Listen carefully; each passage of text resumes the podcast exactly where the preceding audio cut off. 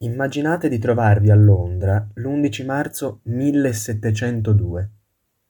In città si è sparsa la voce di un nuovo giornale, molto particolare, perché non uscirà una volta al mese, e nemmeno ogni due o tre settimane, ma uscirà ogni singolo giorno.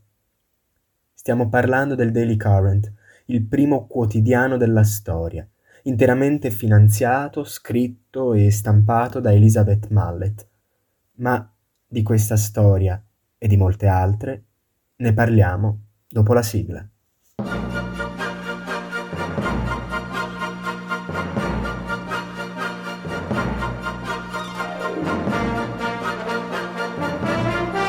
Quarto potere. Storie di giornalismo. A cura di Federico Spagna.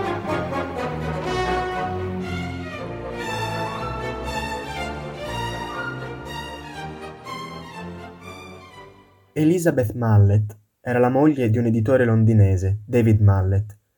Rimasta vedova, mandò avanti da sola l'azienda di famiglia, visto che il figlio, dopo alcuni investimenti fallimentari, si era dimostrato inadeguato.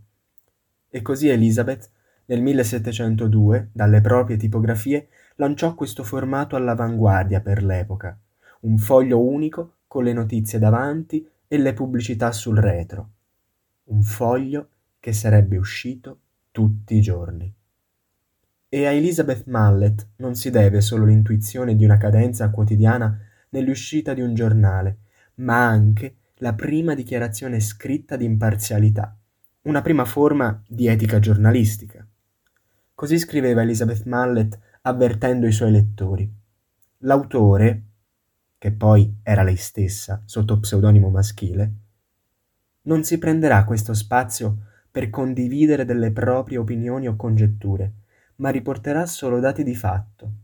Certo che le persone siano abbastanza accorte per farsi delle opinioni da sole.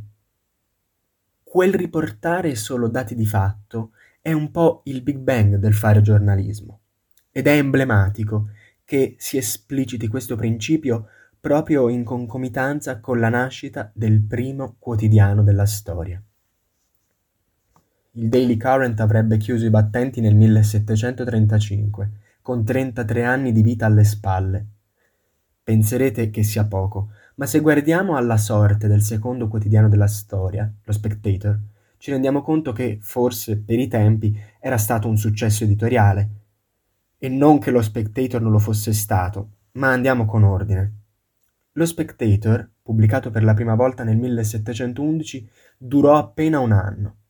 A differenza del Current, lo Spectator si era fatto paladino di un giornalismo d'opinione e sulle sue pagine si confrontavano numerosi intellettuali del tempo. I dibattiti venivano di volta in volta ambientati in un club, dove gli avventori, o meglio gli autori, discutevano animatamente. E forse è anche per questa cornice di finzione che il successo fu enorme, con tirature anche di 10.000 copie, che per l'epoca era una cifra enorme. Anche dopo la sua chiusura, lo Spectator continuò a riscuotere molto successo grazie alle pubblicazioni in volume dei vari numeri che si diffusero in tutta Europa e fecero scuola per l'intero Settecento. Basti pensare che anche il primo importante periodico italiano, il Caffè dei Fratelli Verri, si modulò proprio sullo Spectator. Un altro quotidiano inglese fondato nel Settecento che bisogna ricordare è il Times. Siamo sempre in Inghilterra e sempre a Londra. Il Times uscì per la prima volta nel 1785 e da allora non ha più smesso. È il più antico giornale tuttora in attività.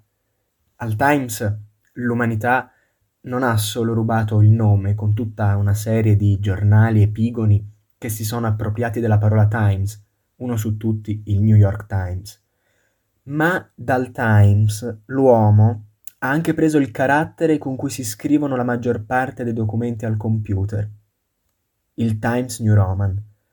Oggi il Times non usa più questo carattere, ma il resto del mondo sì. Insomma, L'Inghilterra è stata a tutti gli effetti la culla del giornalismo, la culla di un metodo, di un'impostazione e anche di un'etica che sorregge tutto il mondo del giornalismo, un'etica fondata sul rispetto della verità.